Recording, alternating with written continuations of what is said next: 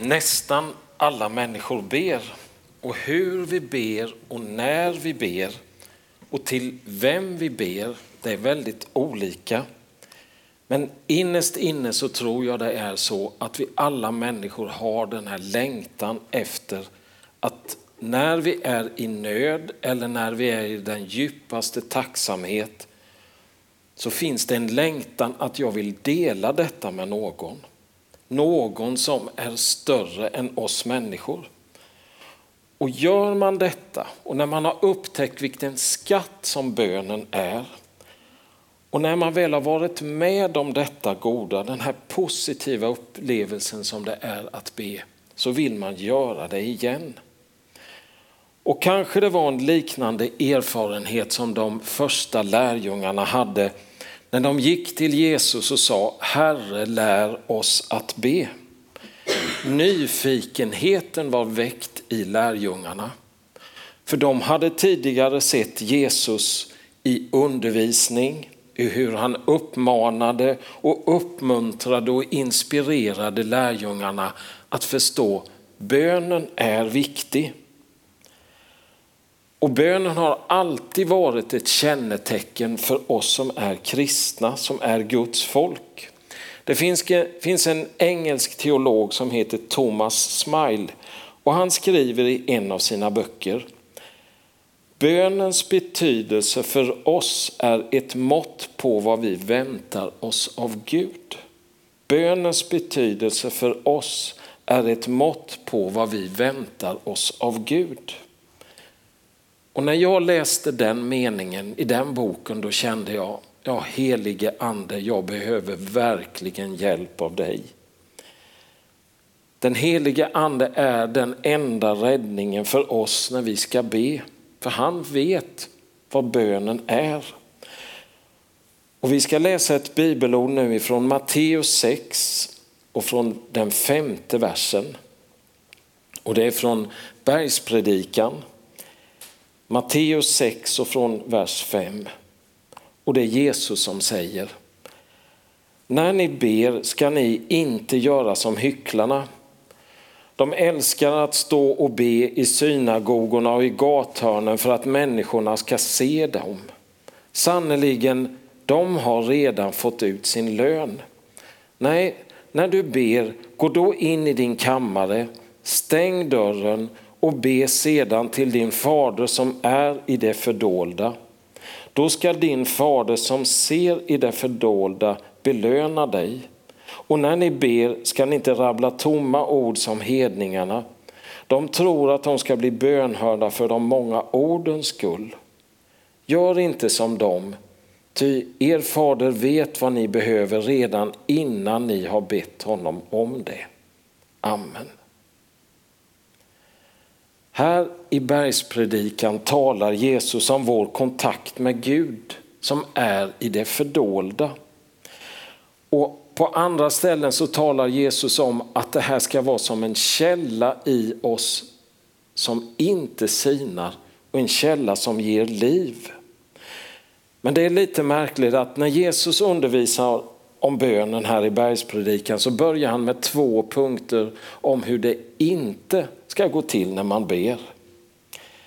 Det fanns alltså förutfattade meningar när Jesus levde här på jorden.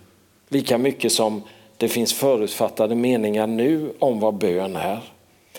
Bön är inte ett inövat skådespel för att människor ska bli imponerade och tro att det där, det där är en helig människa. En sån bön den lyfter inte en millimeter över marken. Och Jesus säger också att man inte blir bönhörd för de många ordens skull. Samtidigt så uppmanar Bibeln oss att be uthålligt, att inte ge upp. Men jag får gå in i tro i detta med vad bön är. Min tro det är ett gensvar på hans kallelse att jag ska komma och be. Och när det är ett gensvar så blir mina tankar att jag vill se vad Jesus gör, vad han säger och var han går. om jag gör allt det där i egen kraft så är min tanke istället, vad ska jag göra nu? Vad ska jag säga och vad, vad ska jag gå? Men bönen hjälper mig att gå tillsammans med Jesus. Så här handlar det inte på något sätt om min andlighet utan att Jesus är närvarande. Då är inte min bön en plikt utan jag får frivilligt komma nära honom och lyssna och det är en vänskap. För man kan inte se om man inte stannar upp. Och du kan inte lära dig att leva i Guds närvaro om du ständigt är upptagen och inte har tid med honom och inte har tid för att stanna och lyssna in. Så stanna upp, se och lyssna in.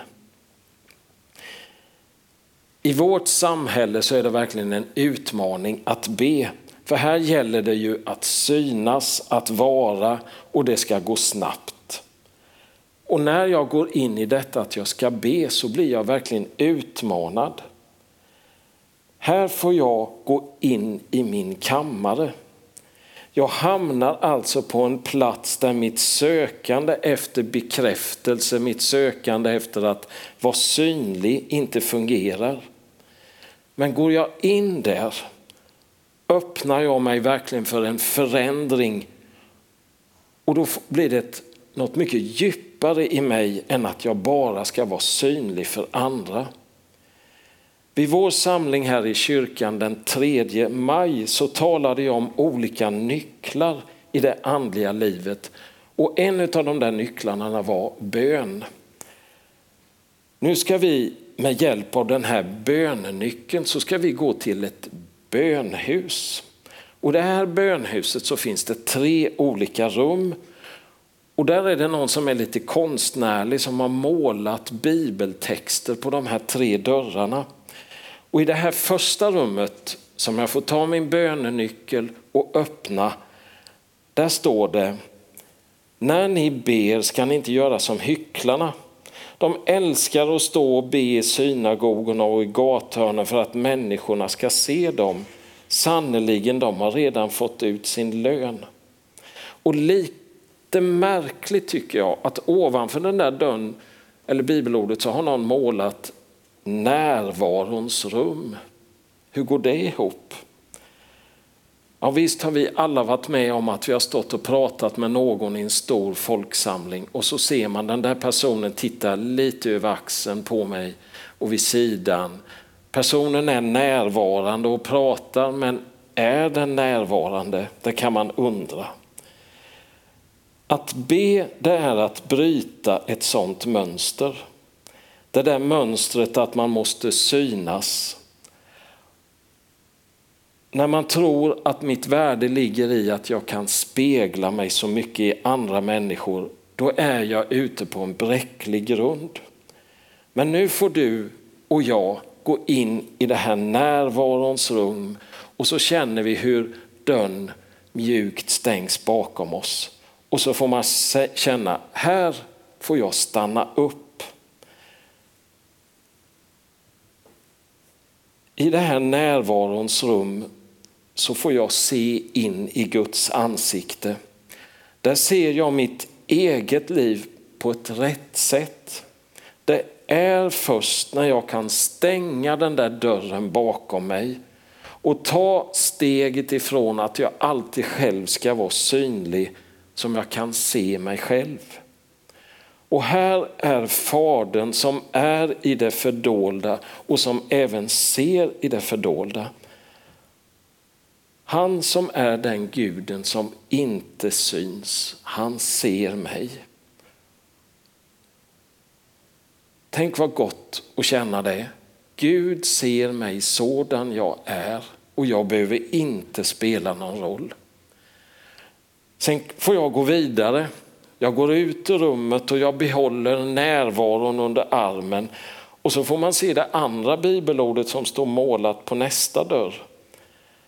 Och när ni ber ska ni inte rabbla tomma ord som hedningarna.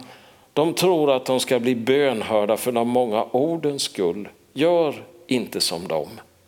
Ty er fader vet vad ni behöver redan innan ni har bett honom om det.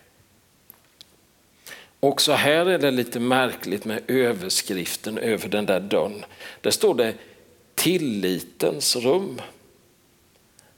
Men det är gott att gå in här, stänga dörren så där mjukt bakom sig igen och känna här är tillit.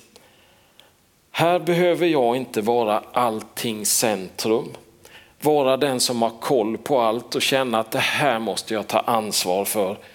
Utan jag får bara gå in där och känna tillit. Jag tror att vi allihopa någon gång har gått in i ett rum där det luktar väldigt, väldigt gott. Ja, i ett bageri eller om det är någon hemma som bakar kanelbullar. Och man kan verkligen känna och suga in doften. Och så gläds man och man känner ett välbehag. Kall mjölk och kanelbullar, finns det något bättre? Doften är bara där och det är så gott. Och jag tror faktiskt att det luktar så i tillitens rum.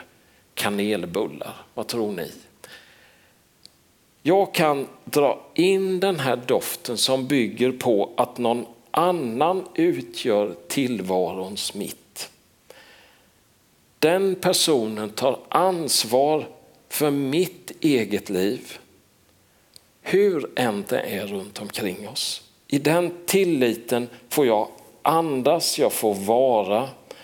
Och bönen har en fantastisk förmåga av att lyfta upp mitt liv i ljuset. Om jag inför Gud bara pladdrar, staplar ord på varandra och är rädd för tystnaden, alltså de där bönerna med få ord, då kan det var ett tecken på att jag tror att bönens betydelse och verkan mer handlar om mitt eget bedjande än om att Gud är närvarande. Så i det här tillitens rum så vill Jesus att jag ändrar mitt fokus och att jag vill vila i honom. Er fader vet vad ni behöver. Ja, han vet allt. Och här får jag tilltala Gud och veta att han lyssnar och jag får säga allt fast jag vet att han vet allt innan jag har bett. Och nu får vi gå vidare till nästa rum i det här bönhuset. Vi har kvar kanelbulledoften i kläderna, tillitens doft. Och så från närvarons rum så bär jag med mig det jag hade erfarit där. Och så kommer jag till den sista dörren. Och där står ett bibelord. Ty om ni förlåter människorna deras överträdelser skall er fader också förlåta er. Men om ni inte förlåter människorna ska inte heller er fader förlåta era överträdelser. Och här på dörren är överskriften försoningens rum. Och när man har läst det där bibelordet på dörren utanför så kanske det är lite besvärligare att gå in här. Jag vet inte hur ni tänker. Bönen handlar ju inte om att jag vänder ryggen mot andra människor och att allt sedan är frid och fröjd. För ärligt talat, hur många gånger har inte konflikter med andra människor stört och raserat min bön? Den där konflikten, det är som den bara borrar sig in när man ska be. Och man kan inte förvänta sig en öppen dörr till Gud om man har smält igen sin dörr till andra människor. Men jag får gå in i det här rummet ändå. Och så kan jag i försoningens rum få mod till att gå till andra människor. Jag får inför Gud tala om precis hur jag tycker detta är svårt. Jag får släppas fram min smärta. Men tillsammans med honom så får de här rädslorna ge vika. Och så får jag sätta mig i försoningens rum och lyssna. Jag får lyssna till vad Gud vill mig. För att kunna lyssna så måste man alltså kunna se. Och för att kunna se så måste jag kunna stanna upp. Jag hoppas du kan ta med dig den här bilden av det här bönhuset. Med de tre rummen närvaro, tillit, försoning. För de vill verkligen hjälpa oss i bön. Bönens betydelse för oss är ett mått på vad vi väntar oss av Gud. Och Jesus säger också i bergspredikan, bed så ska ni få. Ta vara på bönestunderna när du får samtala med din far som vet allt. Du behöver aldrig vara ensam med ett enda bekymmer, aldrig vara ensam med ett enda glädjeämne. Och vi får låta Fadern veta alla våra önskningar. Bed så ska ni få, sök så ska ni finna. Låt den där iven att bedja växa. Och visst dröjer svaret ibland och svaret kan ibland inte bli som vi hade tänkt oss. Bara ett litet galet exempel. För några år sedan så skulle jag gräva lite hemma och för att klara av det så hyrde jag en mindre grävskopa. Och det började spöregna. Jag bad till Gud, kan du inte hjälpa mig så att det slutar att regna? Det bara vräkte ner regn. Men jag fick ju ha grävskopan och gräva ändå. Och jag tyckte Gud han svarar ju inte på bön. Men jorden hemma där vi bor, det är blålerig jord. Är den hård så går det inte gräva med en grävskopa. Man får nästan ha dynamit. Gud svarade inte som jag tyckte var bra, solsken och vackert väder och grävskopa, det är så det ska vara. När det var spöregn, men då funkade det istället. Bed så ska ni få, sök så ska ni finna, bulta så ska dörren öppnas. När Gud tycks gömma sig så får vi bulta. Vi får banka på dörren och han hör vår bön. Ska vi be tillsammans.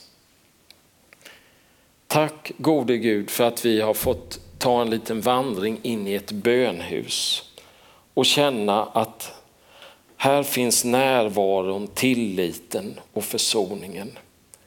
Låt oss alla leva i detta.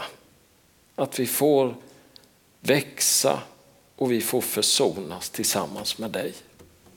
Amen.